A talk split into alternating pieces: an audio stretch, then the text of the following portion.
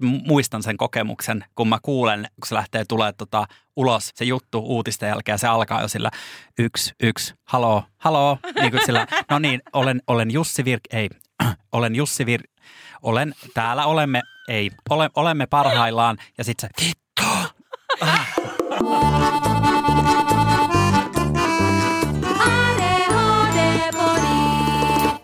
Moi, mä oon Fredrika.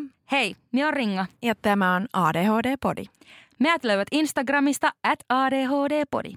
Siellä voit laittaa meille viestiä, käydä vastaamassa kyselyihin ja kommentoimassa aina kutakin aihetta. Tänään on luvassa erityinen jakso, koska meillä on studiossa vieras Jussi Virkki. Tervetuloa! Eee, kiitoksia Ringa ja Fredu. Ihana olla täällä teidän kanssa Mekessä. Päivän aiheena on ADHD ja media. Ja mitenköhän liittyy tähän ystävämme Jussi Virkki? Kuka oot? Kerro vähän itsestäsi. No, tässä on tullut tota, mietittyä sitä ehkä vähän itsekin, että kuka olen, kun tuli toi muutama vuosi sitten 40 rajapyykki ohitettua, niin tota, kelailu aika paljon niin kuin just tätä asiaa, että mikä on oma eksistentialistinen paikka täällä ja näin, mutta sanotaan näin, että mä olen teatterityöläinen. Mä olen tota, koulutukseltani musiikkiteatterin ammattilainen. Mä oon näytellyt, laulanut, tanssinut oikeastaan koko työurani ja nyt yllätys, yllätys, niin mä hankinkin sitten leipäni edelleen teatterista, mutta tekniseltä puolelta. Mä teen muun muassa videoprojisointeja, mm, vastaan markkinointivideoista, sosiaalisen median tarpeista. Sitten mulla on oma firma nimeltään Jussi Virkki Visual. Se tekee erilaisia video- ja projisointiratkaisuja ja pyöritän sitten sitä kautta minun ja näyttelijäkollegani Aija Pahkalan mielikuvituspoikaystävä monologia. Ja sillä me ollaan nyt koronavuosina yritetty joka mahdollisessa välissä rundata täällä Suomessa. Kuulostaa tosi hyvältä. Se on tommonen kunnon monitoimimies. Ylelläkin oot ollut joskus töissä ja kaikin puolin tämä teema on sulle aika tuttu. Toi on itse asiassa mielenkiintoinen pointti, koska tota, silloin kun mä olin siellä Ylellä töissä, mulla kysyttiin jo silloin sitä fokusoitumista, eli mulla tentattiin, että no kumpi se on, kuva vai ääni, kuva vai ääni, kummasta sä olet kiinnostunut? Vai onko se niin kuin nettimedia? Tämä on 2000-luvun alkupuolta. Silloin teki vasta oikeastaan niin kuin monimediaalisuus tuloaan, eli aika paljon oltiin vielä niin kuin enemmän se radio tai TV tai kuva ääni puolella. Niin mulla oli jo silloin niitä kokemuksia tavallaan, että jos mut kysytään tuollaista asiaa, niin mä halkeen. Että mä en pysty niinku eriyttämään tavallaan sitä. Ne on molemmat yhtä kiintoisia. Että ainakin mulle tuli semmoinen kokemus, että ihmisillä oli tarve tavallaan myös niinku ammatillisesti boksata. Niinku, että oletko sä nyt näyttelijä vai laulaja vai oletko sä nyt niinku teknisellä puolella vai ohjaat vai mitä sano se. Niin tota, toi oli vaan mielenkiintoinen, kun mulla on jäänyt se mieleen, että mä en osannut siihen niinku vastata. Että me pyöritin ja pyöritin ja sitten, mm, kun ne on molemmat. Kerro meidän kuulijoille, onko sulla ADHD?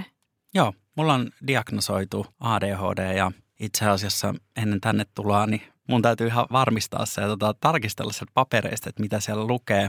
Kun, kun mä olen siis oman diagnoosini saanut vuonna 2015, niin sehän on siellä, siellä näin lukee, että se on tämä yhdistelmä hyperiä ja tarkkaavaisuutta. Eli yhdistelmämuoto? Joo, se on mulla ja tota, mä vielä muistan, että siinä tota, tutkimusjakson niin kuin päätteeksi, kun oli tavallaan semmoinen niin final conclusion ja tota, tämmöinen nippuun laittaminen, niin muistaakseni siinä jotenkin tällaisilla sanoilla se käytiin, että mä sain vähän niin kuin itse valita sen, että mikä se nyt sitten näistä on. Eli tavallaan myös näissä diagnooseissa tai diagnostisissa kriteereissä varmasti meillä monilla tapahtuu semmoista tiettyä deviaatio ja overlappingia, eli tavallaan, että ei ole ihan selkeästi välttämättä niin kuin klassisin tai selkeästi piikkaa toi hyperpuoli tai toi tarkkaamattomuus tai tarkkaavaisuuspuoli. Tai siinä on ripaus kuitenkin niin kuin sitten hyperiä Ai että, musta on niin ihanaa, että me ollaan saatu Jussi tänne, koska Jussi on niin, niin elävä esimerkki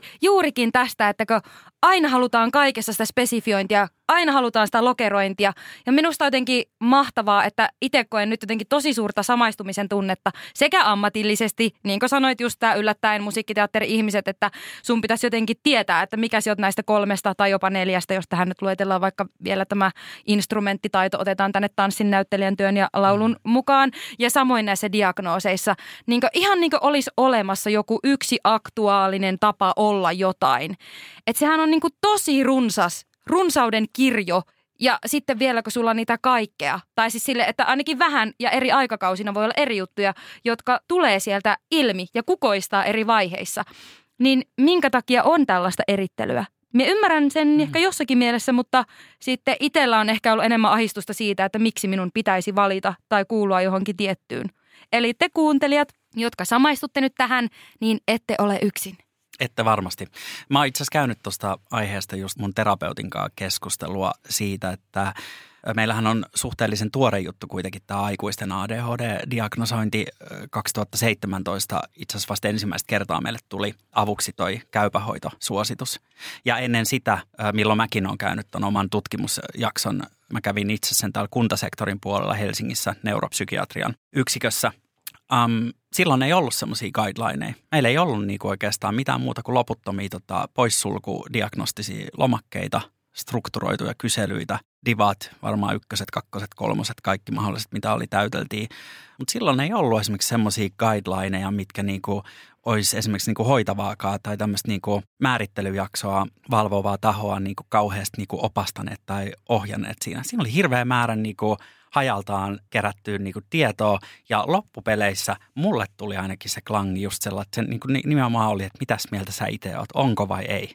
Et siinä oli itse asiassa niin aika iso siis tommonen asia ja mä silloin sanoin, että asetetaan vaan se diagnoosi, koska mulla oli itsellä silloin niin semmoinen tilanne, että mä hain esimerkiksi niin ahdistuneisuushäiriöön ja ahdistuneisuuteen todella palavasti syytä. Että vihdoin joku selittäisi niin tänne, kun tavallaan mä olin jo käynyt aika pitkän polun. Mä olin käynyt jo terapian kolme vuotta kertaalleen, niin tavallaan silloin niin kuin haki sitä, että mä oon ainakin käynyt ja availlut ovia, että ei se ole tätä, eikä se ole ehkä tätä, ei se oikein tätäkään.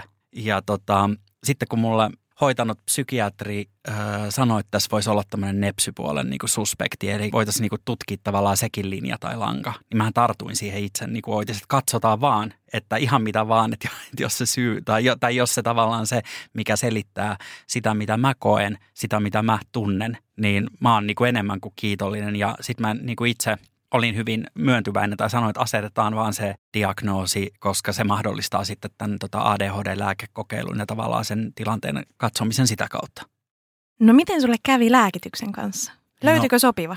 Sanotaan, että ei ihan, että, että tota noin, niin, meillähän on, niin kuin me ollaan kaikki yksilöitä, meillä on hirveän erilaiset aivot ja varmasti jokaisella on omanlaisensa aivokemia. Niin myöskin tota, mä oon tuossa Pilleri-showssa myöskin oppinut sanotaan, että, että kun mulla on tuommoinen niin kuin 11 eri ahdistuslääkkeen tai masennuslääkkeen hedelmäpeli käyty tuossa niin kuin noin 15 vuoden aikana ja mikään ei oikein käy. Tai että okei, okay, toi auttaa vähän tohon, mutta tekee kolme uutta oiretta tai toi auttaa ehkä tohon tai ei juurikaan, mutta tekee enemmän huonoa kuin hoitaa. Niin kun mä olin käynyt aika pitkän tien jo tavallaan niin kuin vaikka näiden konventionaalisten niin kuin serotoniiniaineenvaihduntaa tai sitten näitä kaksoisvaikutteisiakin niin kuin masennus- tai mielialalääkkeitä, niin mulla oli tavallaan niin kuin sit siitä ihan semmoinen niin kuin klangi, että, että lähdetään vaan kokeilemaan. Ja silloin tota, toi ensisijainen lääkehoitovaihtoehto oli psykostimulantit, eli stimulanttilääkitys, metylifenidaatti. Ja sehän ei sitten sopinut ollenkaan. Eli sellainen, mä muistan, että mulle Vellekuri sanoi, että eihän tästä pitäisi mitään tulla, kun me aloitetaan ihan tämmöisellä niin pienen lapsen annoksella. Oliko se muistaakseni 10 milligramman niin tabletteja, vitosesta kymppiä, että mentiin niin kuin hyvin varoen ja näin niin tuota, minun aivot on sitten kuitenkin sen malliset, että tavallaan se sitten kiihdytti itsellä kaikkia addiktiivisia piirteitä ja kaikkea sellaista niin kuin rauhatonta ja addiktiivista toimintaa. Muistan siltä ajalta sen, että tota, teki koko ajan mieli kaljaa ja vedin ketjussa röökiä kadulla. Enkä, enkä, kyennyt, enkä kyennyt maalaamaan yhtä seinää. Eli minua äh, se tota, täristi, vapisutti ja teki vain, niin kuin just niin kuin kuvasin, niin tämmöisiä niin kuin addiktiivista niin kuin käyttäytymistä ja sellaista, että mä, mä en kyennyt niin kuin sit siinä lääkekokeiluaikana edes siihen niin kuin seinämaalaamiseen tai kämpän niin kuin siivoamiseen. Että mulla en ole koskaan niin kuin kokeillut tuolla niin katumeiningissä piriä, että mitä se tekee, mutta mua se kiihdytti.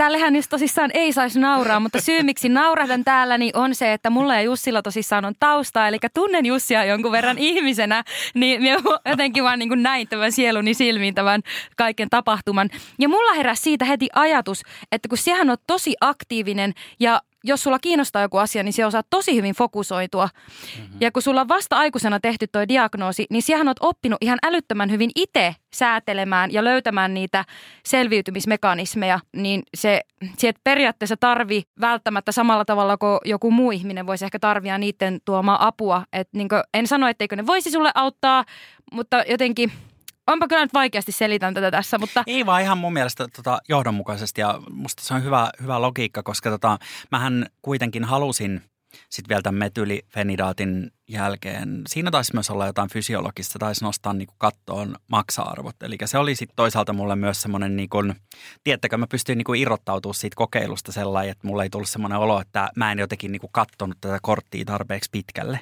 Tai, tai, tai, että mä feilasin tämän nyt jotenkin, tai että mun olisi vaan pitänyt nyt sietää sitä, tota, niitä oireita tai sitä sisäistä värinää ja havinaa. Ja siis sitä, niin kuin Ringa sanoikin, että me tunnetaan entuudestaan, niin sitten kun sä näet, että tota Unelmien sielumessu elokuva toistaa itseään, että mua vaan kirja, vieritetään entistä isommille kierroksille, niin sehän ei ole kuin se Tasmanian tuholainen ja palopommi, niin kuin mikä, mikä sitten tulee. Niin tota, mä kuitenkin olin sitten, mä itse sen niin kuin lääkärelapsin jälkeen, niin halusin itse koittaa sitten vielä toista. Ja se oli sitten tämä atomoksetiini, eli Strattera, mikä on sitten taas tota erityyppinen – lääke. Joo, se on itse asiassa Euroopassa ainoa aikuisten ADHD se virallisesti osoitettu lääkehoito, mikä on kiinnostavaa. Mm. Eli kaikki muu lääkehoito ei ole NS-virallisesti aikuisten ADHD-hoito. No niin, semmoinen pikku joo, joo. lisäys. Mutta joo, joo, kyllä, atomoksetiini. Uh, siinä oli, oli tota, alkuun koin tietysti, ja ihminenhän kokee myös, että kun sanotaan näin, että aloitetaan vaikka joku lääkehoito, niin tota, siihenhän mäkin silloin turvasin tavallaan hirveästi siihen. Mä tein teatteria, mä olin näyttelijänä itse silloin, olin näyttämöllä, mun piti pystyä niin funktionaalisena toi, toimimaan koko aika. Mähän totta kai halusin ja siis rukoilin, että tämä toimii, tämä on nyt se. Ja tota, niin se vaan oli, että ihan niin kuin pikkuriikkisilläkin annosnostoilla, niin sitten tavallaan mä oon herkkä. Niin kuin mä oon, mä oon hyvin, niin kuin kuvasin tai kerroin tuossa, että 11 tavallaan tuommoista niin joko SSRI tai SNRI-lääkettä, niin ei ole sopinut mun mieltä hoitamaan.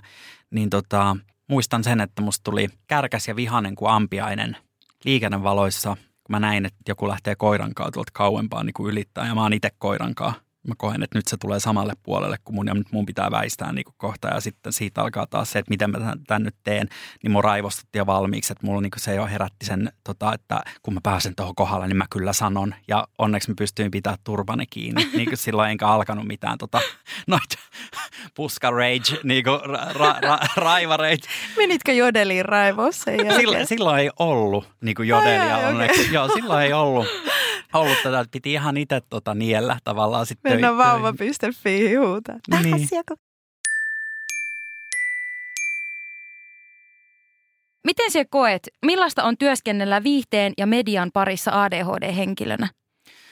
No kyllä mä sanon, että ADHD-henkilönä tällä alalla työskentely niin on se ihan oikeasti voimavara – Tätähän saa lukea paljon esimerkiksi niin kuin tämän päivän mediasta, että ADHD on valtava voimavara ja, ja tota, oikein niin kuin herkkyyden superpommi ja niin kuin näin. Ja niinhän se onkin.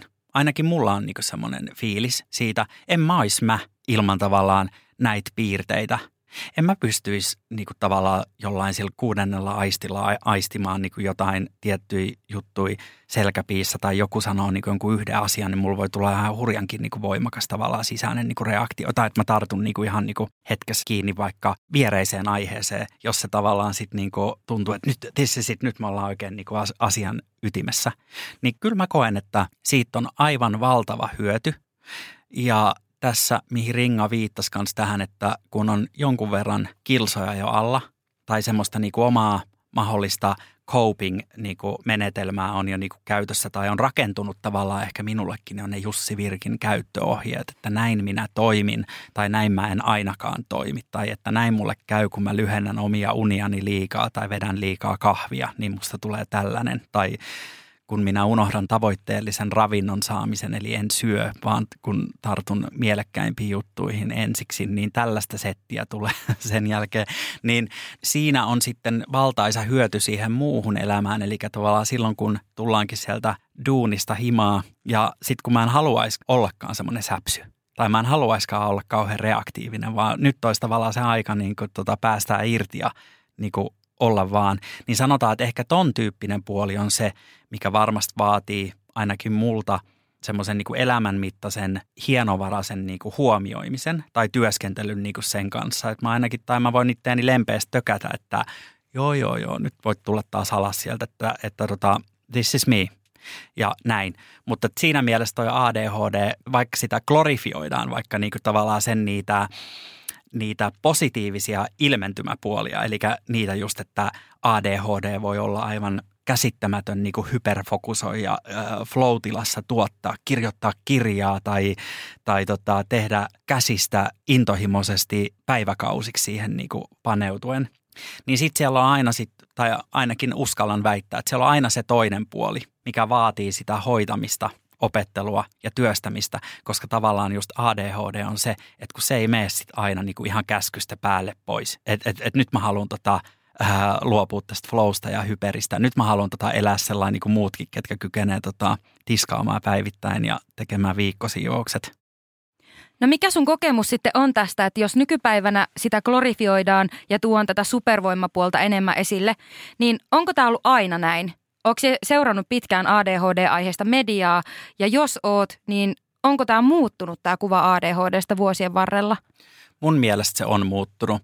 Se oli silloin alkuun, kun siitä alettiin vaikka aikuisten osalta puhua – kun se rupesi hakemaan myös tavallaan sitä, mikä mua oksettaa tavallaan se muotisana, tai siis se, että, että on muoti olla ADHD, tai on muoti käydä terapiassa, tai, tai että se on niin kuin, niin kuin tosiaan, että Jenkeissäkin kaikki käy, jos on vaan niin mahdollista ja näin, niin se herätti aika paljon niin keskustelua myös siinä, että näin nyt nämä ADHD-diagnosoidut ihmiset saavat sitten excusein, saavat syyn siitä, että ne voivat jättää työpaikalla tiskaamatta sen kahvimukin ja ne voivat tulla joka päivä niin seitsemän minuuttia myöhässä, niin kuin mä tulin tänne tänään, kun mä ajoin tuohon väärän rakennuksen parkkihalliin.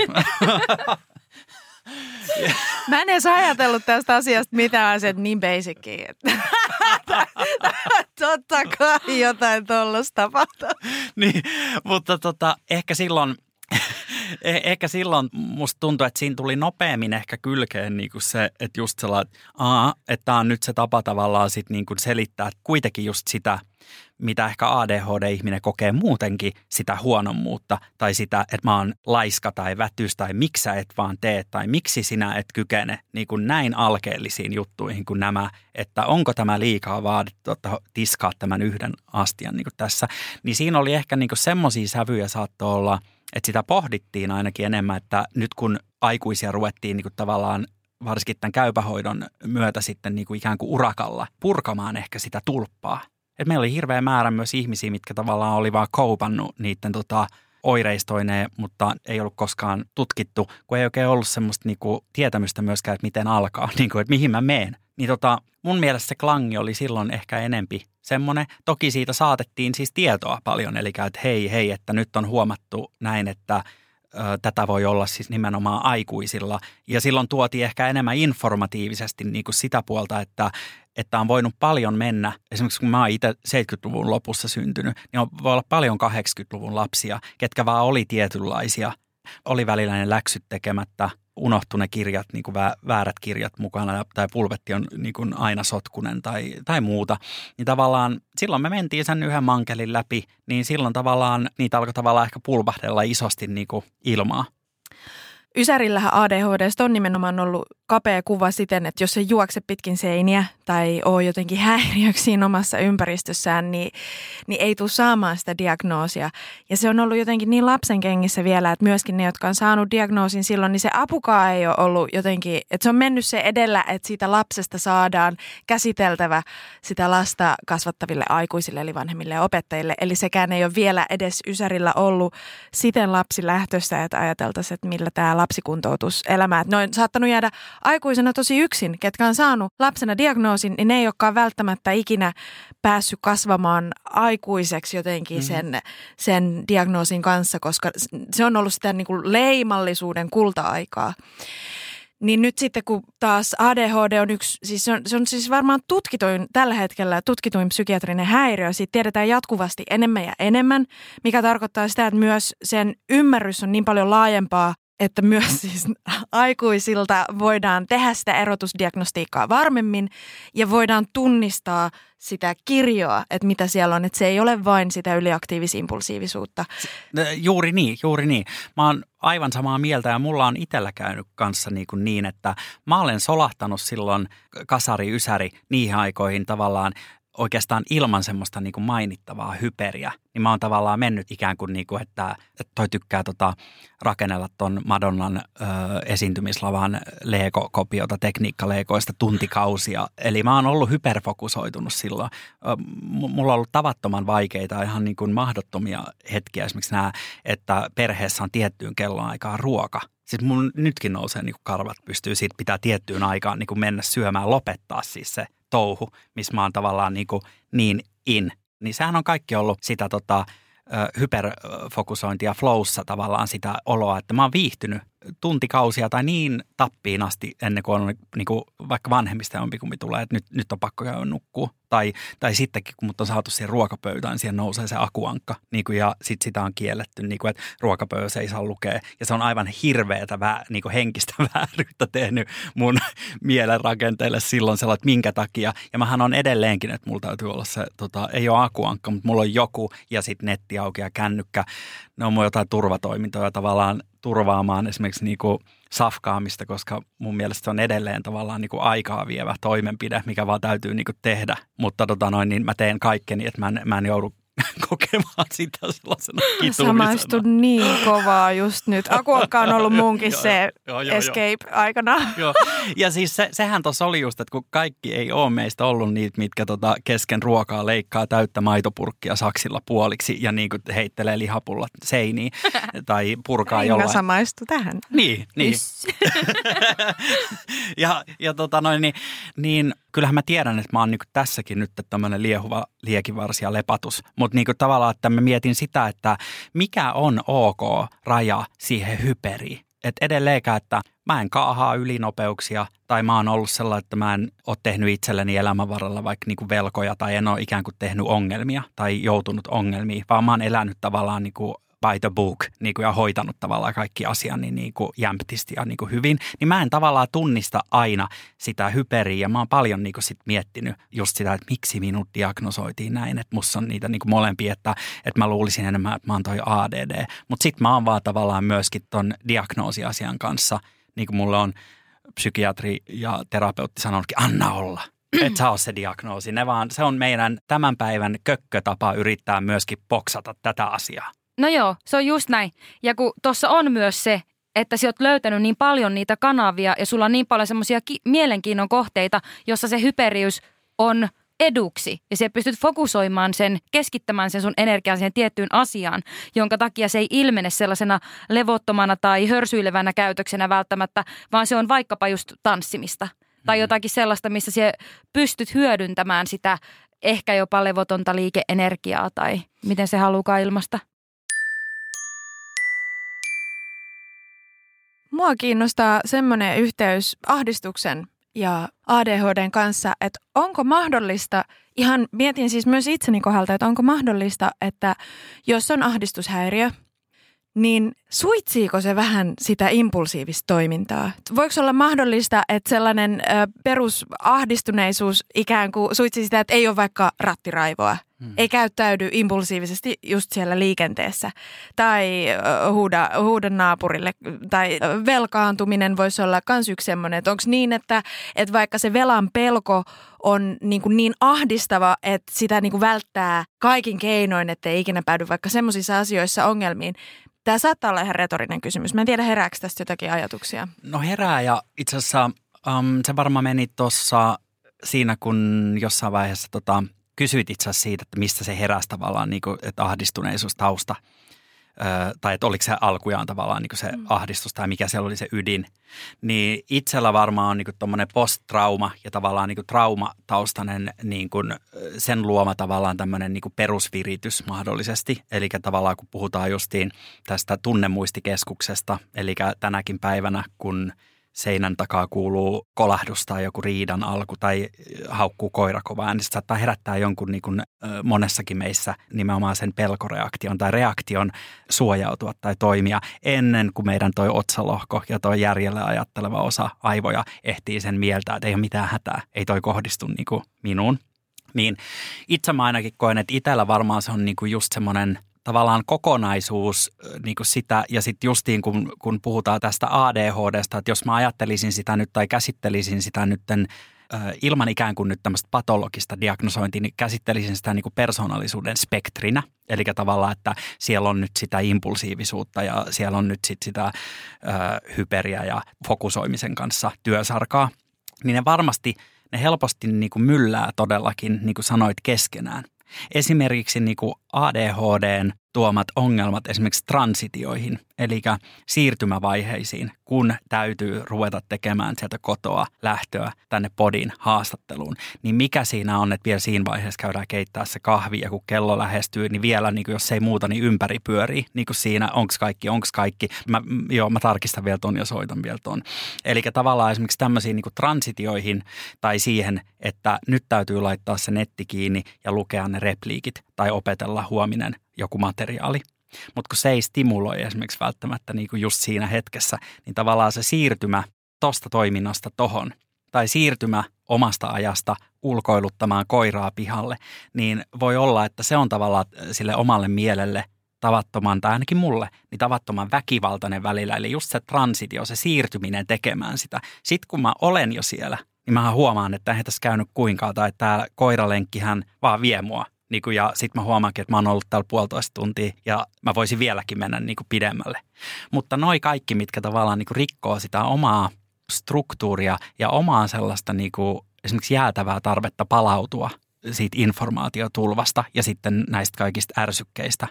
Niin kun niitä on edessä tavallaan esimerkiksi niitä transitioita tai näitä, näitä päivä tulee vaatimaan niin kuin seitsemän kertaa vaikka jonkun erillisen peliliikkeen – niin varmasti tämmöinen voi katalysoida, niin kuin mä uskoisin myös, että katalysoida sitä ahdistusta, että se vähän niin kuin ylläpitää tavallaan sitä koko aika, että kohta koht mun pitää tehdä se tai, tai että sit pitää toikin ja nyt pitää hoitaa se ikävämpi puhelu.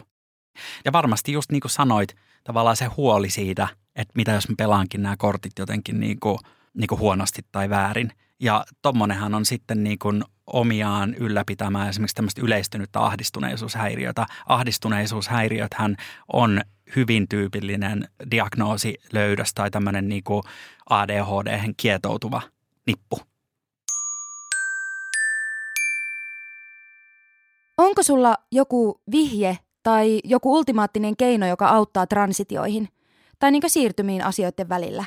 Mä sanoisin varmaan sen, että mun omalla kohdalla, niin mun pitää aina katsoa vaikka kalenteria pikkasen realistisesti sellainen, että pitää aina niin kuin se yksi asia tai kaksi tipauttaa niin kuin pois tai jättää ensinnäkin laittamatta sinne, koska mä olen ylioptimistinen ajattelija, niin kuin kuka ehtii tehdä niin kuin nämä kaikki.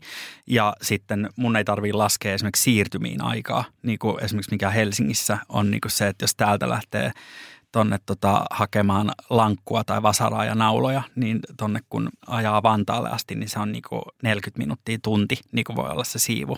Ja kun mietuu Lappeenrannasta, niin siellä oli vain kolme minuuttia tai viisi minuuttia, niin me en osaa sitten aina budjetoida niin sitä aikaa täällä. Ja sehän mua esimerkiksi täällä frustroi Helsingissä, niin turhauttaa aivan niin kuin sairaasti se, että on se, että yhden kauppa-asian tai yhden asian pystyy, tai kaksi maksimissaan hoitaa, kun lähdetään varsinaisesti tuonne tota, kantakaupunkiin. Niin mulla esimerkiksi tämä on niin siinä mielessä hirveän väkival- väkivaltainen mesta sinänsä, että kun ihan jo hankkiutuminen johonkin ja parkkeeraaminen ja kaikki, ennen kuin sä oot saanut ne kaikki toimet tehtyä, että sä edes oot niin kuin hollilla jossain, niin tavallaan se syö siitä päivästä niin, niin ison osan ja se vaatii itse asiassa sitä huomioon moneen paikkaan. Ja tästä tullaan siihen, että mikä se oli se alkuperäinen kysymys, ja sehän oli se, että onko jotain vinkkiä näihin transitioihin, niin sitten on oikeastaan, mä sanoisin, että, että se syvä hengitys, hengitysharjoitus, ja se voi olla ihan lyhytkin. Ei tarvitse välttämättä tehdä nyt jotain pitkää meditaatioa, mutta ihan aikuisten oikeasti voin sanoa, että mua ainakin rauhoittaa se, että kun on tavallaan se, että ja nyt mun pitää tästä lähteä nyt tekemään se, niin kun mä lopetan sen edellisen asian, niin mä otan vaan siihen, että mä saatan laittaa vaikka silmät kiinni ja muutaman kerran tavallaan oikein tuntien, kun koittaa happeuttaa sen, että vetää siten henkeä, että se leviää tähän meidän niin kuin laulajahan meillä on aina sanottu, että hengitä tänne vatsaan ja hengitä tänne alas. Mutta sen lisäksi muistaisi sen, että tämä koko haarniska tästä näin leviäisi ja ottaa sen hapen, puhaltaa sen ulos. Niin ton tyyppinen asia ainakin mua maadottaa. Ja se vähän katkaisee ehkä sitä, että mä en tavallaan niin kuin miettisi suihkussa niin kuin jo viittä seuraavaa siirtymään niin kuin etukäteen, vaan että mulla olisi niin kuin edes silloin pieni chanssi niin kuin kokea olevani niin kuin paikallaan ja tässä ja nyt ja kokea se, että minä vaahdotan tätä shampoota, eikä se, että kun mä oon tästä näin, niin sit. Mutta mähän on näin. Että mun pitää siis joka, joka ikinen päivä siis palauttaa itteeni tästä ja sanoa itselle, että mitä vittua taas. siis, siis tää, mä koen ADHDn kanssa, että, että se jos mikä aiheuttaa läsnäolovaikeuksia, että on vaikea keskittyä tässä mm-hmm. just nyt olevaan hetkeen ja asiaan. Um, tai että se on sille on tai off. Mä oon joko ihan niin, kuin niin läsnä, että mä en missään muualla olekaan kuin yhtä kaikkeuden kanssa. Tai sitten mä just mietin sitä seuraavaa siirtoa tai seuraavaa viittä siirtoa tai ensi vuoden huhtikuuta. Ja sitten mä en olekaan koko päivänä jotenkin tässä ja nyt läsnä ollenkaan. Ja Mut, se, se on ahdistavaa huoma- myös. Niin, ja huomaat, että siinä tapahtuu myös se, että tota, se ruokkii myös sitä, että kun sä mietit jo niitä seuraavia, niin kuin, että sit se, sit se, sit se, niin ainakin mulla, mullahan rupeaa se hengitys nousemaan myös tähän ylös. Niin kuin, että mä, mä saatan käräyttää nykyään itteni parikin kertaa päivässä, että se on taas täällä tätä pinta läähättävää niin kuin menoa. Ja se jos mikä on niin kuin omiaan pistämään kaikki yhteydet poikkiteloin, että sä et ole enää maassa. Että jos joskus sitä maadottumista tai sanotaan niin kuin sitä ajatusvirran niin kuin mä voisin kuvata, että mä olen elänyt esimerkiksi niin kuin sellaista syklistä, mä voisin sanoa sellaista syklistä vaihetta, että päivä nolla tai päivä yksi on tietty viritys. Päivä kaksi on isompi viritys. Päivä kolme se nousee se viritys ja se alkaa olla jo niin kuin kestämätön. Ja sitten se tapetaan riipasemalla kunnon känni ja sitten se tipahtaa sinne nollaan tai miinus ykköseen. On se ihana jälleenrakentaminen sitten siihen nollaan. Ja sitten se lähtee taas tekemään sitä samaa, että tavallaan se viritystila vaan nousee ja se on jollain tavallaan niin kuin räjäytettävä niin kuin siitä. Niin mulla itsellä tota, on ollut onni opetella, kun on tullut just, puhuin, että on tullut vuosia mittariin, niin opetella sitten niinku vähemmän väkivaltaisia keinoja. Että tavallaan nyt ei tarvii niinku kolme päivän välein ehkä vetää niitä perseitä. Mutta tavallaan siihen, että, että mä joudun ainakin tekemään duunia myös sen eteen. Että mä muistasin tavallaan, että on niitä päiviä, että se meditaatio on ihan paskaa ja mä en halua avata tätä harjoitusta tämä 15 minuuttia tai sulje silmät ja laita se huoli sinne palloon ja laita se sinne mereen helmeileville aalloille. En mä haluakaan laittaa sitä nyt minnekään niin kuin aalloille. Ja mähän te- teenkin välillä ihan tietoisesti itseäni vastaan ja mä ohitan ne kaikki, mitä mulle on sanottu ja teen itselle, että enkä syö. Varmasti en syö, menen koko päivän vittu kahvilla, koska mä haluankin tehdä itseäni vastaan kaikilla tavoilla. Mäkin haluan tuollaisen vastarannan kiiskien meditaatio, jos voi sille, sille vaan olla koko ajan eri mieltä sen kanssa. Ne varmaan. Mä voin tulla sulle coachiksi. Ah, se olisi ihanaa, koska mä välillä vaan tarvitsisin sen tilan, missä mä voin olla eri mieltä kaiken kanssa ja tehdä just päinvastoin. Mehän ollaan Fredun kanssa siis suunniteltu tällaista levyä, jossa me tehdään kaikkia hienoja ADHD-biisejä, niin siihen voisi ehkä tulla tämmöinen Jussin fiittaus, tämmöinen ah, me- meditaatioraita, jossa on vastarannan meditaatio. helmeileville aalloille siirrä huoliasi pallossa. Älä, älä missään nimessä testa. Kaikkea se en, Joo. en, en, en, en. väliin. Niin.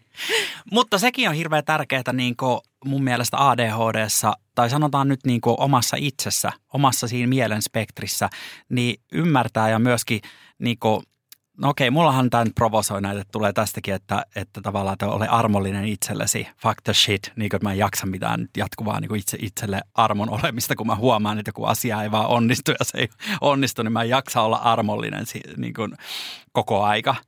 Mutta kyllä mä sanoisin näin, että, että, että silloin kun on vaikka niitä päiviä tai niitä hetkiä, että mä teenkin just tuollaisen niin itsepäiseen niin pikkumyy tyylisesti niin lyön itteeni siis turpaan ja teen tavallaan niin sitä vastoin. Että tänään mä en jaksa hoitaa itteeni, mä en jaksa yhtään niin kuin näin.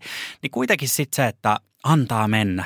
Kyllä mä sitten huomen tiedän sen, kun mä makaan raatona tai että on niin aivan niin puhki tai rupeaa joku ahdistuskierrokset rupeaa niin nousee niin ihan sinne tappiin, että mä joudun niin kysymään mun terapeutilta ylimääräistä aikaa, että mun pitäisi saada jotenkin täältä alas. Niin tota, aina voi aloittaa alusta niin kuin sit sä laitat, nonni, nyt mä oon liehunut ja lepattanut ja tota, mä oon saanut vaikka niin kuin hirveän produktiivisesti myöskin niin kuin paljon vaikka aikaa. Toivon mukaan hyvää enkä tuhoja ja, ja näin. Niin sitten sit on tavallaan se kuitenkin, että no niin, nyt mun on varattava itselleni taas aikaa pikkasen nyt siihen itteni huoltamiseen ja hoitamiseen.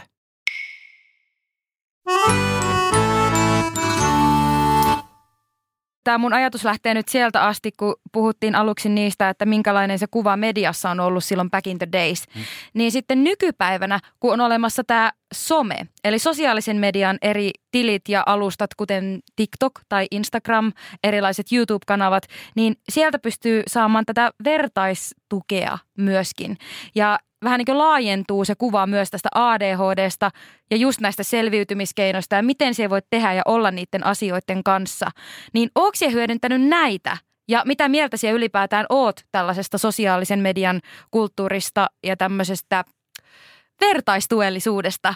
Tai mietin mm. vaan sitä, kun sä sanoit siinä alussa just, mm. että, että se oli aikaisemmin semmoista informaatiopainotteista, niin nythän se ei ole pelkästään sitä, tai että se perustuu myös niiden ihmisten kokemuksiin. Niin onko se jotenkin auttanut tai haastanut Niin, nythän, nythän se nimenomaan hengittää tavallaan, n- nyt se tavallaan, että jos se oli ennen in, informatiivista, jaettiin tietoa, mitä sieltä laarista valuu. Nyt se hengittää tavallaan niin kuin molempiin suuntiin.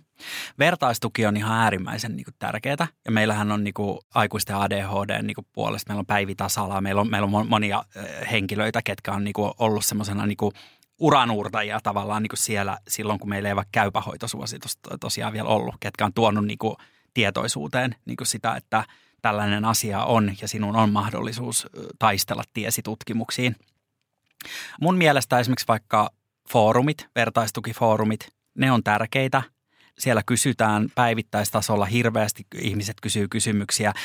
Ylipäätään ihmiselle on hirveän tärkeää kokea empatiaa ja kokea niin kuin – että joku muu on käynyt niin kuin samoja asioita niin kuin läpi tai joku muu voi ajatella jostain asiasta samoin kuin sinä, että sä et ole yksin, niin kuin, että, että mikä tämä on, koska ainakin itsellä tämä pallo, eli mä nyt näytän tätä mun pääkupoli tässä hartioilla, niin tämä on ainakin semmoinen, että mitä enemmän mulla on sit sitä yksinäistä aikaa, niin mähän käynnistyy se Google, mikä alkaa sitten niin kuin itse etsiä niin kuin tietoa mikä on useimmiten niin kuin reitti itse asiassa semmoiseen niin kuin hyödyttämään kieputukseen, koska tota itsellä ei kuitenkaan välttämättä riitä sitten niin kuin neuropsykiatriset taidot niin kuin tavallaan tietää kaikkea, vaan tavallaan nettikin avaa hirveästi, niin kuin, niin kuin varmaan tiedätte, niin avaa hirveästi linjoja, niin kuin, että mulla voi olla tämä tai tuo tai tämä tai tuo, kun nyt tuntuu tältä tai tuolta.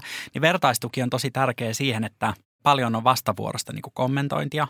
Öö, sieltä saa paljon apua – sanotaan sitten, että, että siinä vertaistuessakin tai niin kuin tämmöisessä some-maailmassa, siinäkin on totta kai merkitys aina, että millä kulmalla tavallaan niin kuin sitä ADHD-tietoutta niin kuin, niin kuin tarjoillaan.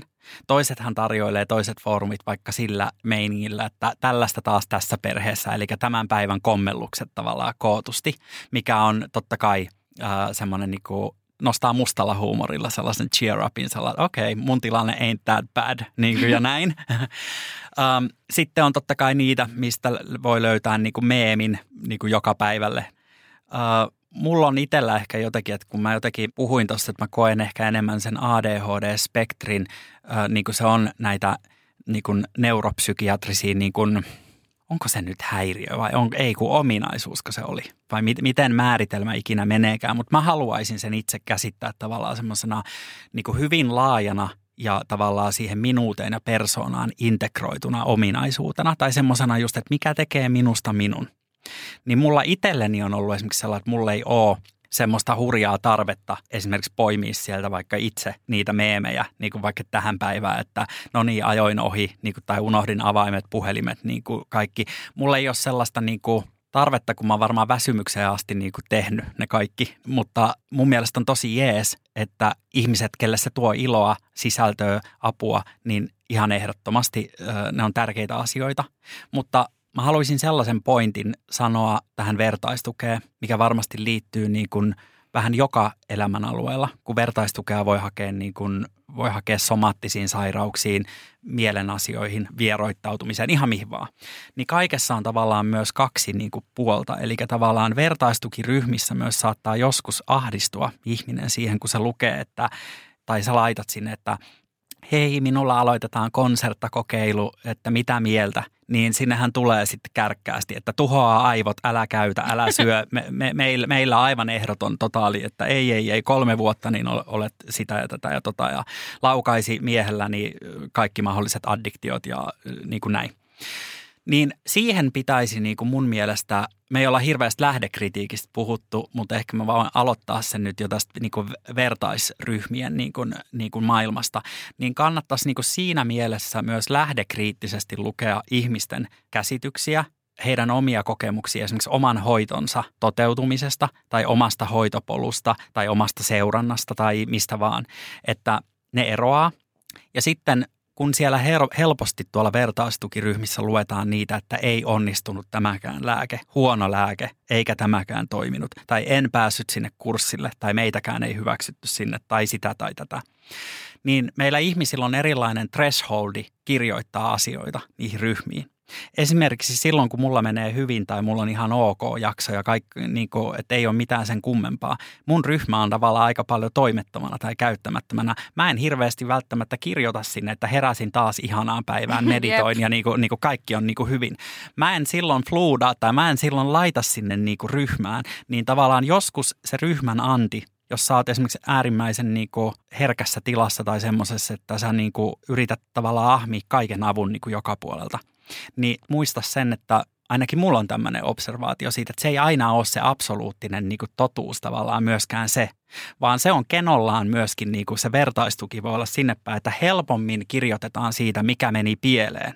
Minua ei diagnosoitu, minut diagnosoitiin väärin, minulle laitettiinkin masennusdiagnoosi tai sitä tai tätä, eikä sitä, että voi kun sain niin kuin hyvää hoitoa ja kerralla meni kaikki niin kuin putkeen. Kun me kysyttiin meidän Instagramissa, kumpi on sinulle tärkeämpää ADHD-ymmärryksen kannalta, vertaistukikanavien keskustelut ja vertaisten kokemukset vai tieteelliset tutkimukset ja asiantuntijalähteistö, niin vertaistuki sai 83 prosenttia äänistä. Niin tuo on todella, todella tärkeä asia, mitä sinä tuot nyt esille. Mm. Ja sitten me kysyttiin vielä, että tarkistaako ihmiset aina lähteet, niin kyllä, ainoastaan 16 prosenttia. Eli se on todella tärkeää muistaa nämä jutut. Yrittää olla lähdekriittinen, koska mun kokemuksen mukaan ADHD-henkilöt helposti hakee sitä samaistumispintaa ja se diagnoosi on myös semmoinen tarina, mitä kerrotaan itselle. Ja jos se vertaistuki on se tärkeä kanava, mistä sitä hakee ja se on helposti sitä negatiivissävytteistä, niin saattaa alkaa kertomaan niitä juttuja. Ja sitten taas on myös kokemus tästä, että jos käy kirjoittamassa niitä hyviä juttuja tai tuo sitä, että ADHD voi olla supervoima, kuten esimerkiksi sulla ja mulla se on tietyllä tavalla näissä meidän ammateissa, niin sitten siitäkin saa sitä paskaa niskaan, että tämä on oikeasti ihan perseestä ja hyvä, kun pääsen ylös sängystä ja saan hampaat pestyä. Siis toki on se meille sitäkin, voi olla. Mutta se, että niinku harvoin tuodaan, niinku, niin, tai siis se on aina äärimmäisyyksien viidakko. Se on ehkä se mun kokemus. Mm. Se on aina niinku joko tai. Mm.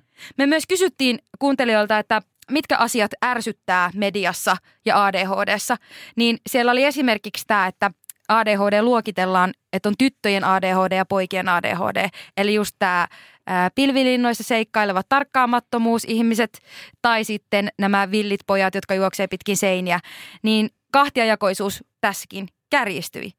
Ja kaikki kuuntelijat, jotka tähän oli vastannut, niin oli jotenkin siitä tosi näreissään, että se on näin suurta tämä jakauma mutta sitten se on tavallaan se paradoksi, että sitten ne vertaistukikanavat on aina täynnä tätä, että ei kukaan semmoisesta harmaasta, haaleasta fiiliksestä tai asioista lähde mitään kertomaan. Että se on aina se, että sä oot, vittu tää on maailman siisteintä tai tää on aivan saatanamoista paskaa.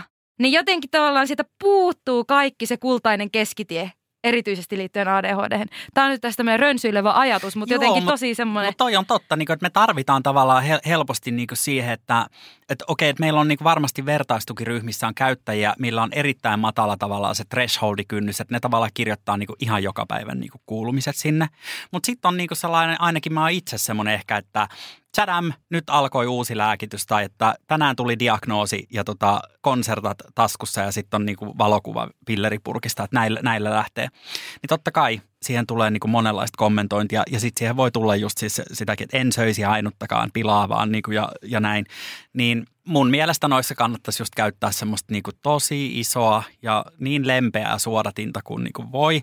Ja jotainhan kertoo myös tämä, että kun siellähän kysellään esimerkiksi vertaistuessa kysytään paljon ja somessa niin näitä, että kokemuksia.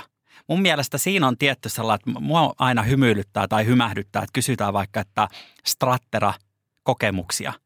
Niin tavallaan, että että kun se on, se on nimenomaan niin subjektiivista, niin kuin, että miten se toimi niin kuin minulla tai jotain, niin, niin tavallaan mä en alla kellekään esimerkiksi kirjoittaa vertaistuessa sitä, että, tota, että ei kannata käyttää, nostaa sykettä ajuttaa, aiheuttaa hermostollisia napsuja ja fläsäreitä naamaan ja niskaan ja päähän. Niin kuin, niin kuin, mä, ei kannata, koska miksi mä veisin tavallaan toiselta siis sen mahdollisuuden, tai siis vaurioittaa millään tavalla niin kuin sitä lääkekokeilua niin mä itse aika tyynellä mielellä niin kuin seuraan. Mä ehkä enemmän semmoinen niin seuraaja tyyppinen tyyppi, että mä seuraan ja kyllä niin kuin kysyn tai voin kirjoittaa kokemuksen.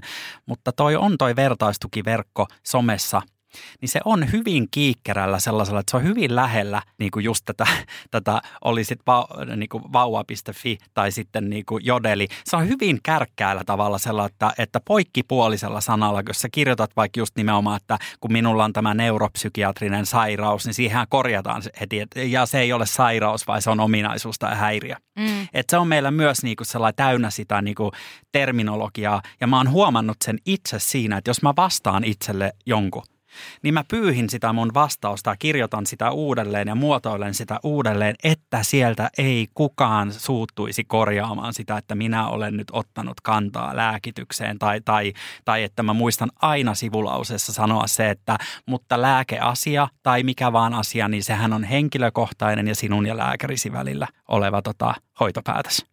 Ja näähän on tosi paljon kiinni myös sitä foorumista, missä näitä käydään, näitä keskusteluita, että onko ihminen esimerkiksi omalla nimellä siellä vai nimettömänä. Se on tosi iso tekijä siinä, että minkälaisia asioita siellä sitten puhutaan.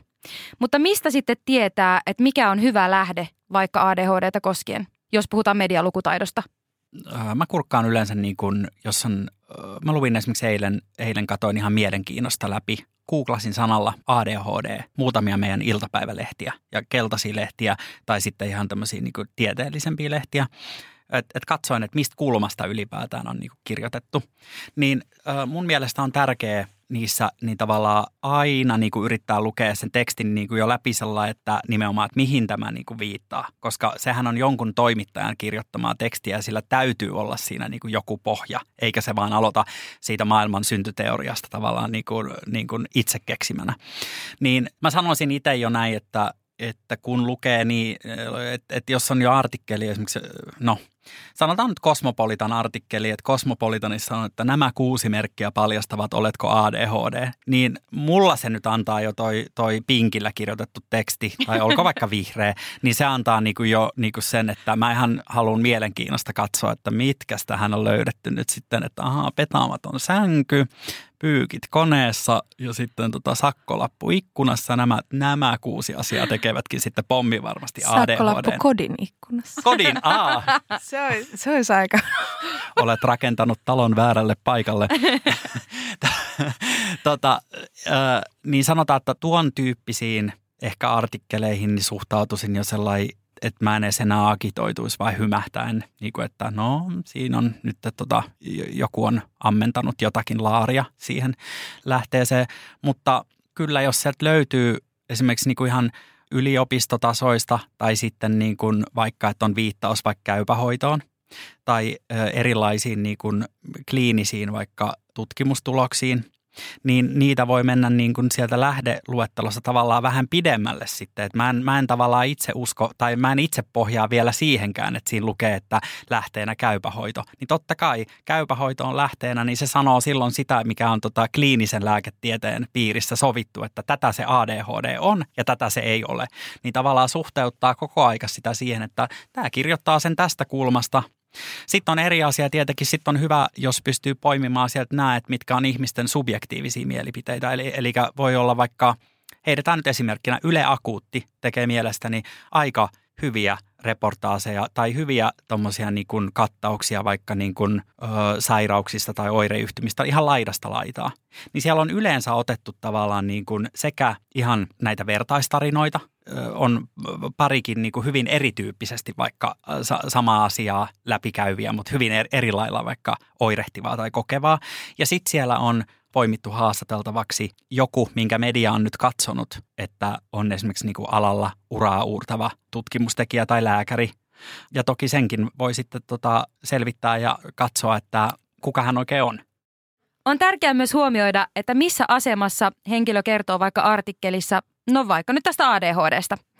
Tässä tuli taanoin semmoinen artikkeli, jossa Anna Keskirahkonen, Helsingin yliopiston mielenterveyden professori, kertoi erilaisista diagnooseista mielenterveyteen liittyen ja tähän liittyi muun muassa ADHD.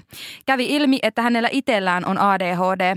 Se kertoi tosi asiallisesti näistä jutuista, tai siis tämä artikkeli kertoi, mutta sitten siellä oli myös tämmöinen kohta, jossa tämä keskirahkonen sanoi, että hän ei ole ihan varma, että onko ADHD oikea juttu tai että uskoako hän tähän itse vai ei.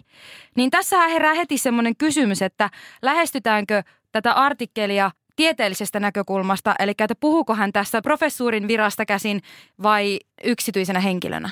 Se on varmasti totta.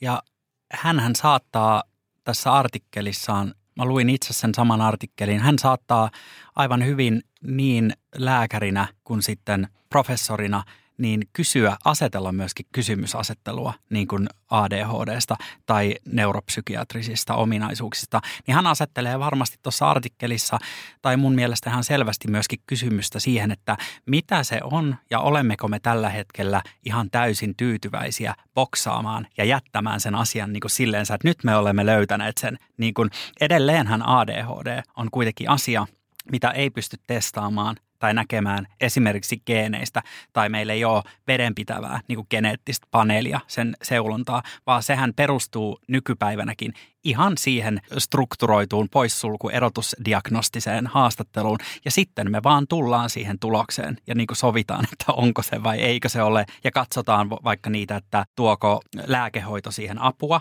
Ja sitten mikä on vielä jännänä seikkana siinä, mitä mulle on esimerkiksi terapeutti selittänyt, että se, että lääkitys ei toimi tai että lääkitys ei toimi niin, niin kuin se vaikka valtaosalla ADHD-ihmisistä toimii. Eli kun aivoja stimuloidaan psykostimulantilla, niin se toimiikin käänteisenä, että sitten tapahtuukin tämä tota, rentous tulee siihen tai tulee kyky niin kuin, tota, pikkasen slow down ja keskittyä. Niin myöskään se, että ADHD-lääkitys ei sovellu tai toimi, niin sekään ei ole kuulemma aina esimerkiksi poissulkeva, niin kuin että sitten ei ole kysymys ADHDsta, vaan kaikilla se ei vaan pelaa. Just näin.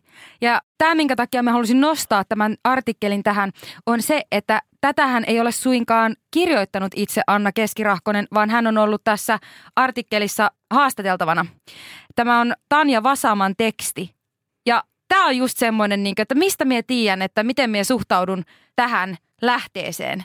Ymmärrättekö tai saatteko kiinni, että tämä ei todellakaan ole aina helppoa tämä medialukutaito ja tämä kriittisyys. Ja myöskin se, että jos jollakin ihmisellä on joku asema tai status, niin tekeekö se väistämättä hänen kertomistaan asioista faktoja?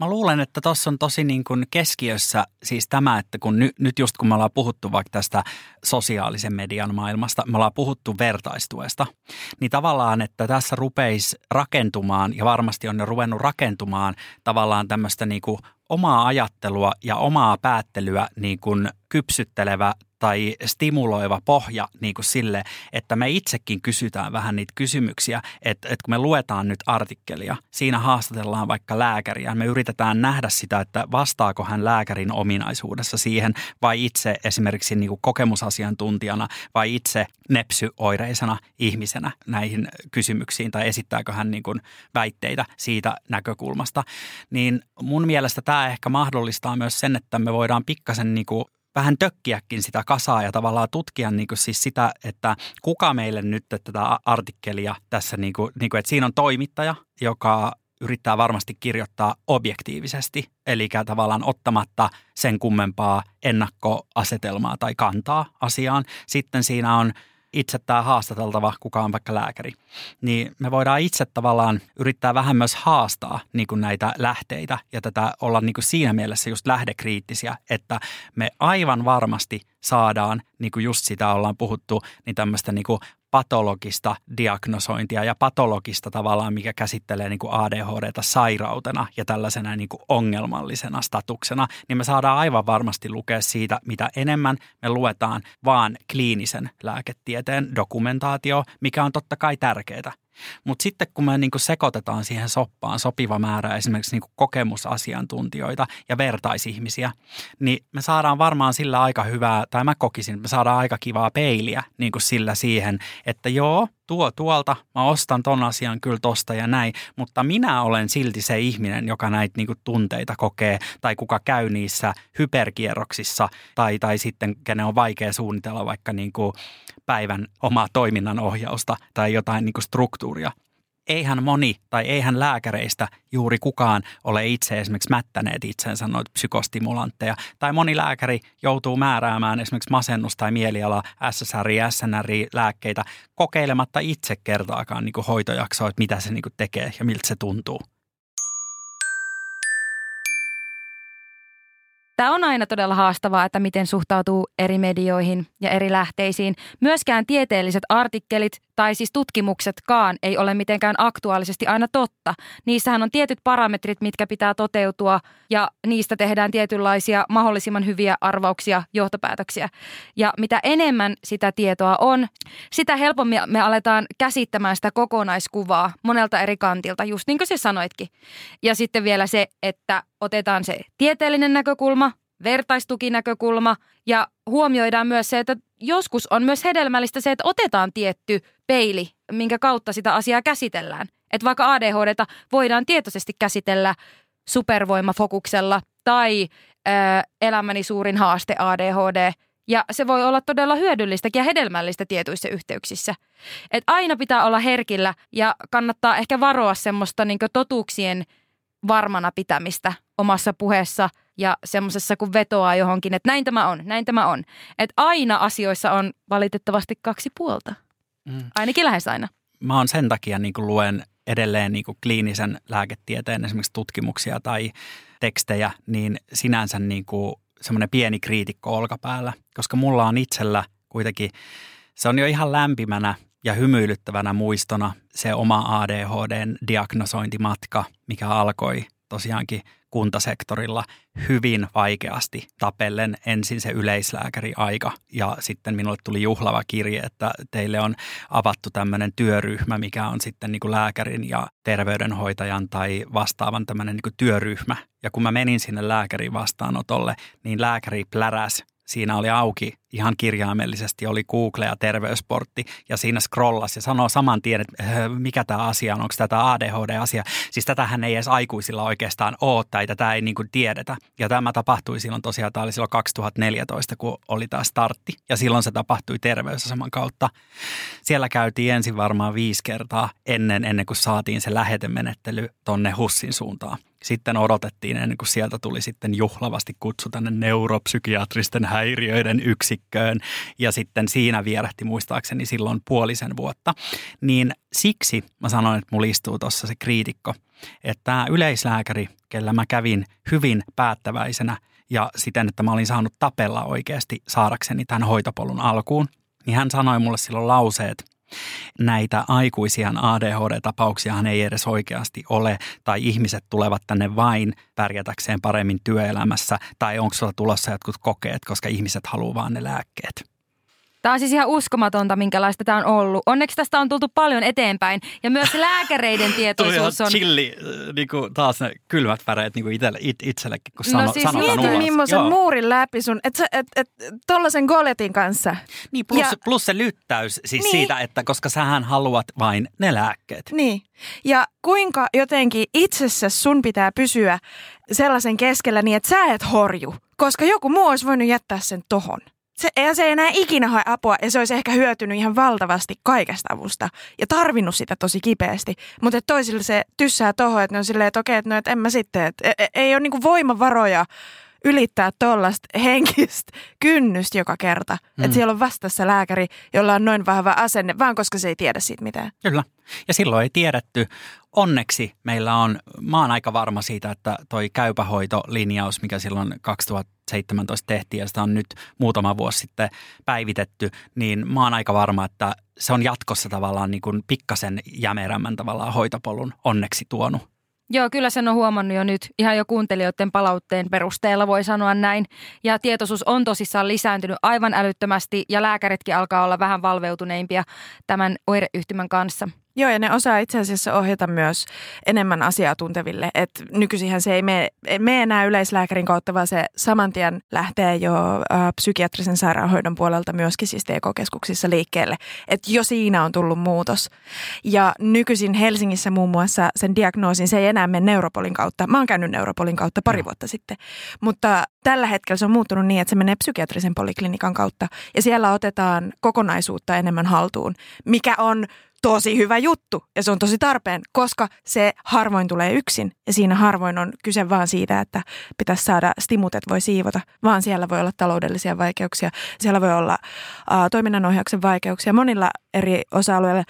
Siellä voi olla erilaisia häiriöitä, joita ei edes diagnosoitu ja se erotusdiagnostiikka pitää tehdä ja psykiatrian poliklinikka on just se oikea paikka siihen, missä se tutkitaan jotenkin ihan alusta loppuun. Kyllä ja löytää tavallaan se sun asian niin kuin ydin. Eli tavallaan just se, että kun tuossa on helposti se nimenomaan näitä liitännäisiä. Eli ihmisillä voi olla niin kuin vaikka keskivaikeaa masennusta tai vaikeakin masennusta, erilaisia ahdistuneisuushäiriöitä, voi olla päihdehäiriöitä, ihminen yrittää hoitaa itse itseään ihan, ihan millä se vaan pystyy, kun sillä ei ole tavallaan työkaluja. Ja voi olla unen kanssa häiriöitä. Voi olla monta tavalla tämmöistä niin kuin päällekkäin niin kuin ristiin rastiin kietoutuvaa asiaa niin kuin tämän neuropsykiatrisen niin kuin oireilun lomassa. Niin siinäpä se onkin tavallaan just, että strukturoidusti päästäisiin tavallaan siitä ytimestä kiinni, että mikä se on mahdollisesti se, mikä pyörittää tätä kokonaisuutta. Mä en edes tiennyt, että mä haluan sanoa tämän meidän kuulijoille ja ADHD-ihmisille ja ihmisille, jotka miettii, onko niillä ADHD, koska se kaipuu jossain vaiheessa vastauksille on niin kova. Ja sitten jos resonoi vaikka ADHDn piirteistön kuvauksen sille, että voisiko tämä vastata niihin mun kysymyksiin, voisiko tämä olla se, mikä helpottaa mua, että jos mä vaan saisin diagnoosin, jos mä vaan saisin hoitomuodot kuntoon, niin sit mun elämä olisi ehkä hyvää vihdoin.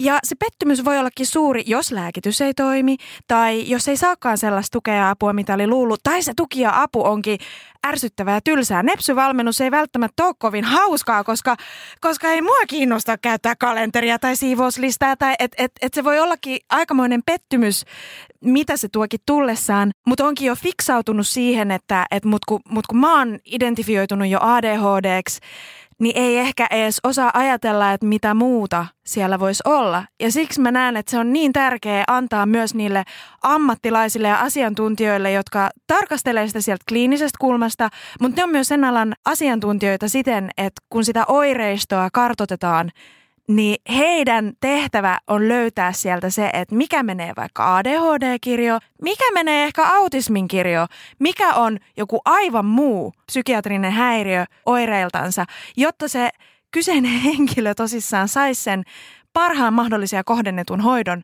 ja tukimuodot ja moniammatillisen tuen. Moniammatillisen tuen, koska lääkkeet yksin ei ratkaise mitään. Ja se on, se on, se on niin kuin huonoin mahdollinen tilanne on se, että saa diagnoosin ja lääkkeet ja se on siinä – eikä saa mitään muuta. Miten Jussi, miten sä haluaisit, että ADHD esitettäisiin mediassa? Mun mielestä on tosi jees silloin, kun me kerrotaan, niin kuin annetaan ihmisten kertoa. Eli annetaan tota kertoa kokemusasiantuntijoiden tai ihan nepsyihmisten tarinoita niiden omalla suulla. Koska vain sitä kautta mun mielestä pystyy kaikista parhaiten itse esimerkiksi niin kuin imasemaan niin kuin siitä, vaikka että mulla on just ton kaltaisia niin kuin ajatuksia tai mulla, mulla on niin kuin just samankaltaista niin kuin ton toiminnanohjauksen tai noiden tota himasta lähtemisen kanssa, että siinä on hirveät niin kuin noi esteet tai että mulla on koira, että se tuo niin kuin iloa, mutta se samalla niin kuin ahdistaa sen tarpeet niin kuin hirveästi, että miten tämä voi olla näin paradoksaalinen, kun normaali ihmiset sanoo vaan, että jos sulla on koira, niin se, se pitäisi olla sun elämän onnellisin päivä, kun se tulee kotiin ja sitten multa se tota, imaseekin hapen, vaikka mun järki sanoo sen, että, että se on rakas. Ja näin, niin kun me tuodaan ihan tavallisten ihmisten tarinoita esille, mitä enemmän me tuodaan tavallaan ö, Ringan, Fredun, Jussin tarinoita esille, niin mun mielestä sieltä voi aika niin kuin neutraalisti tavallaan itsekin lukea, että Aa, hänellä on niin kuin tämän tyyppistä tai sitten on niin kuin ton tyyppistä. Se ei patologisoi mun mielestä ainakaan niin, kuin niin paljon. Se antaa mun niin kuin itse tavallaan, herättelee vähän mua itseä niin kuin myös ajattelemaan, että kyllä, että mulla on niin kuin ollut ton kaltaista. Tai sitten myös sellainen, että no ton tyyppistä mulla ei kuitenkaan niin kuin ole. Että mä nyt ehkä luule, luulisin, että tämä on niin kuin vaikka jostain muusta syystä vaikka johtuvaa kroonista tai, tai semmoista ahdistusta, mitä on ollut vaikka niin kuin aina. Ja sitten tavallaan vaikka tutkia – omaa maaperää, että onko mulla siellä jotain sellaisia tekijöitä, mitkä sitä niin kuin ylläpitää. Ja mun mielestä media on ehkä ruvennut antamaan tänä päivänä entistä enemmän tilaa niiden ö, nepsyihmisten tarinoille ja storeille. Että ne on ihan tavallaan niin kuin, ö, elämäntarinoita siinä, missä on, niin kuin, on joku kuntoutuu päihteistä, jollain on tehty jalkaoperaatio ja sen pitää tota, käydä kuntoutusjakso niin kuin siihen. Että mun mielestä se on lähtenyt ehkä vähän kapenemaan myös tavallaan semmoinen, siis just se boksien raja – Yksi mediamuoto, joka välittää kuvaa ADHDsta, on tietenkin sarjat ja elokuvat. ADHDn ominaispiirteet on jostain kumman syystä hyvin herkullisia fiktiivisessä mielessä, ja tämän takia löytyy aika paljon ADHD-piirteisiä hahmoja. Me kysyttiin kuulijoilta, mihin fiktiivisiin hahmoihin he samaistuvat, niin täällä on ensimmäisenä Modern Familyn Phil, joka on yksi mun ihan ultimate lempihahmo. Ja siinä on jotain sellaista aivan pidäkkeetöntä, mistä mä tykkään intuitiivisesti heti itse. Um, Sitten täällä on mainittu Ace Ventura, eli no Jim Carrey ylipäänsä, äh, tai hänen näyttelemät hahmot, äh, Kamala luonto sarjakuvan kettu, aika moni on myös sanonut, että ei, ei tule mieleen mitään. Eli tämä oli silleen haastava tehtävä myös, että, että koska sitä ei välttämättä alleviivata missään, niin se voi ollakin enemmän sen ihmisen omaa tulkintaa, että tämä piirteistö mulle vaikuttaa neuroepätyypilliseltä ja siksi mä niin kun, samaistun tähän. On täällä Peppi Pitkätossu mainittu, toki myös Spider-Man Tom, Aku Ankka, Vahteramäen Eemeli, Vihervaaran Anna – Rebecca Bloomwood himoshoppaajan kirjasarjasta ja Lorelai Gilmore, Jake Peralta Brooklyn 99, Anna lopussa A, Niina Heino, Tikru. Tasmanian tuholainen. Tossahan on itse asiassa tuossa kirjassa niin ehkä aika paljon niin just hyperiä esillä mikä toi on itse asiassa jännä, jännä teema sinänsä, että, että sehän nähdään tuossa, kun puhuttiin tuosta vaikka Jim Carrey-asiasta, että se on koomista. Ja onhan se koomista, kun me katsotaan, varsinkin kun sit sitä ylikarrikoidaan tai tota, ylityypitellään, niin kuin, että tavallaan, että astiat putoilee ja ruuat palaa pohjaa yhtä aikaa, niin kuin avaimet häviää ja tota, auto raksuttaa punaisella ja tota, puhelin putoaa vessanpönttöön, niin kuin tämmöistä niin kuin kaosteoriaa, niin kuin hulapaloota. Ja varmasti siis monessa perheessähän, itse asiassa ADHD-perheessä esimerkiksi, missä on vaikka vanhemmilla lapsilla, niin kuin, että on vaikka usealla ihmisellä niin kuin tämmöistä neuropsykiatrista piirteitä, niin tota, varmasti näyttäytyykin se esimerkiksi arki tällaisena. Mulla itsellä se sitten, niin kuin mä puhuinkin siitä, että mä en ole hirveästi niin kuin löytänyt tavallaan vaikka itsellä siitä yhdistelmädiagnoosista niin kuin sitä hyperpuolta. Siis varmasti mä oonkin ja oonhan mä tämmöinen niin kuin vauhtiveikko ja niin kuin tällainen, mutta tavallaan mulle on vähän vieraampi se niin kuin just siis se aivan kaoottinen, että kaikki on väärinpäin. Niin mä itse asiassa pohdin tota paljon ja just tota, että miten niin kuin vaikka TV-sarjat tai ohjelmat tai hahmot esittelevät sitä ADHDta tai ADHD-oireistoa – niin siitä kuvastosta mun mielestä helposti jää puuttumaan tavallaan sitten se syvä puoli siis siitä. Eli se, että paitsi että ne on tällaisia niin, kuin niin sanottuja – mä sanon positiivisiksi oireiksi näitä, mitkä on näitä näkyviä oireita. Eli ihminen niin kuin napsuu, on menossa niin kuin joka suuntaan ja toheltaa ja koheltaa, eli tätä hyperiä. Mutta tavallaan sitten se kaikki, just vaikka näiden niin kuin hyperfokusoijien tai sitten niin kuin mennään näiden, ketkä on en, enemmän ö, tätä unelmointiosastoa. Niin kuin ihaa. Niin, niin kuin ihaa niin siellä on niinku sitten voi olla kenties niinku sen suuntaista niinku laid back juttua, tarvii paljon aikaa justiin niinku palautumiseen.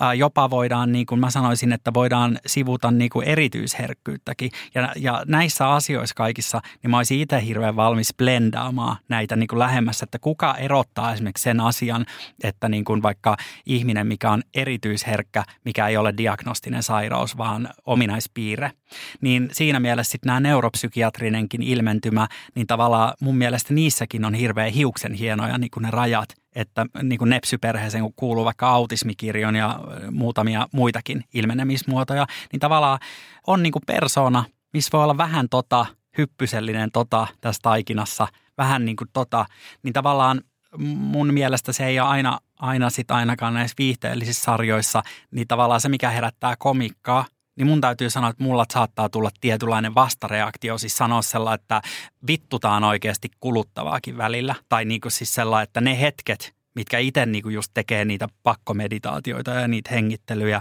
ihan siinä, että tavallaan pystyy niinku rauhoittumaan tai ajamaan itteensä alas jonkun hirveän ruokkivan ja niinku kiireisen jakson niinku jälkeen, niin tavallaan sehän on välillä niinku se myrsky aika väkivaltainen, niin ne ei, ehkä, ne ei mun mielestä ehkä esittele tarpeeksi sitä.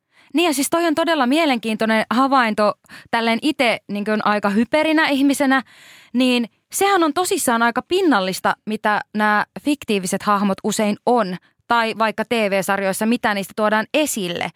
Kun taas mun mielestä tarkkaamattomuuspainotteinen ja hyperaktiivinen ADHD voi olla sisäiseltä kokemusmaailmaltaan yllättävän samanlaisia. Se, miten se tulee ulospäin, voi näyttäytyä just silleen, että näähän on kaksi tosi erilaista ihmistä ja näillä ei ole mitään keskenään samaa. Mutta oispa hienoa nähdä sellainen hahmo, tai ehkä enemmänkin sellainen kerrontatapa, jossa puhutaan näistä yksilöistä sieltä sisältä käsin. Jotenkin niin näytetään se sisäinen kokemusmaailma, eikä pelkästään vaan sitä ulkopuolista oireilua, joka tuottaa just esimerkiksi tätä komiikkaa. Mulle ei tule mieleen yhtäkään kirjaa tai sarjaa tai elokuvaa, missä olisi fiktiivinen hahmo, joka olisi ilmoitettu, että tällä henkilöllä on ADHD. Ja sitten siitä nimenomaan tehtäisiin kokonainen siitä ihmisestä. Ja vaikka esiteltäisiin myöskin siinä sivussa keinoja, millä tämä kyseinen hahmo pärjää sen kanssa, että millaisia menetelmiä sillä on siihen, niin tällaista ei tule yhtäkään mieleen, mikä on musta uskomatonta. Me eletään 2020 vuotta, vuotta lukua. Mm. mä oon vieläkin vuodessa 2020, köniköhän munkin elämä pysähtyi siihen. kyllä, kyllä. Tota, tota, mulla tulee itse mieleen, mä oon ollut silloin nuori Jannu, reilu parikymppinen, niin ihan 2000-luvun alussa, taisi olla vuosi 99, Eli mä oon nyt kirjoittanut ylioppilaaksi 98. Party like it's 1999, eikö se Joo. Joo. Niin silloin me nähtiin tota elokuva, mikä tota sinkas Angelina Jolin ja Vinana Ryderin tähtiin. Ja se oli Girl Interrupted. Joo. Vuosi nuoruudestani. Kyllä. Se on yksi mun all time favorite. Aha. Ja mä oon katsonut sitä Netflixistä nyt ihan tota, muutamankin kerran ihan niin kuin verestääkseni tavallaan sitä muistoa siitä elokuvasta ja halusin niin kokea sen uudelleen. sehän fokusoituu nyt ehkä enemmän tuommoiseen, niin kuin, siinä taisi olla keskiössä niin kuin rajatilatyyppinen oireisto tai muita, mutta siinä oli mun mielestä kuvattu el- elokuvallisesti niin hyvin kuin voidaan tavallaan se, että kun sulle puhutaan tai jotain, niin missä ihmisen tota ajatus tai silmät tai fokus on niin kuin silloin. Ja sitten taas palataankin tähän hetkeen niin kuin, ja se on ihan, äh, mitä? Niin kuin, ja, ja näin. Plus, että siinä oli tavallaan niin kuin ehjät se kasvu eheytymis- ja toipumistarina ja myös peilinä siihen, että siellä oli sitten niin kuin jotkut, mitkä sinne tielle jäi, mitkä eivät sitten sieltä mielisairaalasta päässeetkään sitten sinne, mutta sillä oli niitä tsemppareita siinä ihan niin kuin hoitotaholta ö, lähtien, että sä et halua tänne jäädä. Me ollaan juteltu tästä joskus ennenkin Ringankaa podissa, että sitä tarinaa pääsee kertomaan ne, jotka on selvinnyt. Mutta me ei välttämättä koskaan kuulla niiden ääntä, jotka ei selviä. Jotka ei vaikka selviä ADHD ja mielenterveyden häiriöiden kanssa. Että joillekin se koko kombinaatio on vaan niin paljon, että ne ei koskaan saa ääntään kuuluville. Niin ja var- varmasti tässä presentaatiossa justiin se kulma usein mediassa. Eli me esitetään hirveästi tavallaan niitä toipumistarinoita. Tai me esitetään nimenomaan, että se alkaa se tarina, oli se sitten Yle Akuutti tai mikä vaan, mutta se alkaa sillä, että aurinko kimmeltelee keväisellä hangella. Vastaan meitä hiihtää Markku. Vielä vuosi sitten hän mietti tällaisia ajatuksia tai, tai, tai jonotti tonne polille tutkimusjaksolle. Nyt hänellä on nämä ja nämä pillerit ja hän on onnellinen ja hän jatkaa tota hiihtelyä ja lenkkeilee huolettomasti niin kuin koiran kanssa. Tämä on karrikoitu esimerkki, mutta me hirveästi tavallaan ihan jos ajattelette, että seuraatte tota artikkelia, missä on tota repästy iso otsikko masennusviina lääkkeet tai joku, aina ne on sellainen, että nykyisin elämä pyyhkii hyvin, mutta Jep. siihen aikatauluttuu kirjan julkaisu, levyn julkaisu, joku muu äh, tota, saavutus, urallinen niin kuin juttu. Mutta se on aivan, aivan tota, todellinen pointti, mitä Fredu tuossa sanoi just, että, että me ei kuulla eikä me nähdä nyt ainakaan tällä hetkellä hirveästi sitä ääntä, kellä onkin kaikki ihan kesken tai sanoo sellainen, että ei lähtenyt menee mitenkään päin. Tämä on ihan hirveän tärkeää ja tätä me itse halutaan tuoda esiin ja tästä varmasti tulee jaksoja tulee olemaan ADHD-podin jakso, joka ei vitussakaan lopu hyvin. The dark side. Welcome to the dark side. Aika on tässä vierähtänyt kuin siivillä. On ollut aivan ihanaa Jussi jutskailla sun kanssa. Onko sulla vielä viimeisiä sanoja meidän kuuntelijoille? Let's keep up. Uskotaan itseemme, maadotutaan ja nautitaan. Yritetään avata sielu, mieli kaikelle ihanalle ja muistaa tavallaan se, että me ollaan just tässä, tässä ja nyt ja tavallaan niin kuin halata niin kuin itseä tavallaan kaikilla niillä piirteillä, millä me ollaan varusteltu. Ei anneta minkään boksata meitä mihinkään tai kategorisoida itse itseemme niin kuin liikaa, vaan ollaan tavallaan just niin rikkaita rakkaita kuin me ollaan. Kiitos tosi paljon, että pääsin mukaan ohjelmaan. Kiitos kun olit. Kiitos Jussi, oot ihana. Moi moi! Moi! Moi!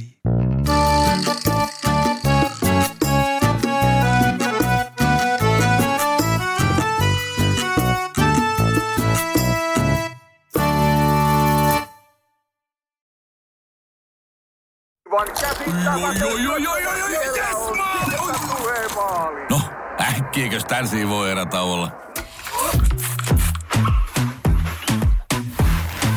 Tule sellaisena kuin olet, sellaiseen kotiin kuin se on. Kiilto. Aito koti vetää puoleensa.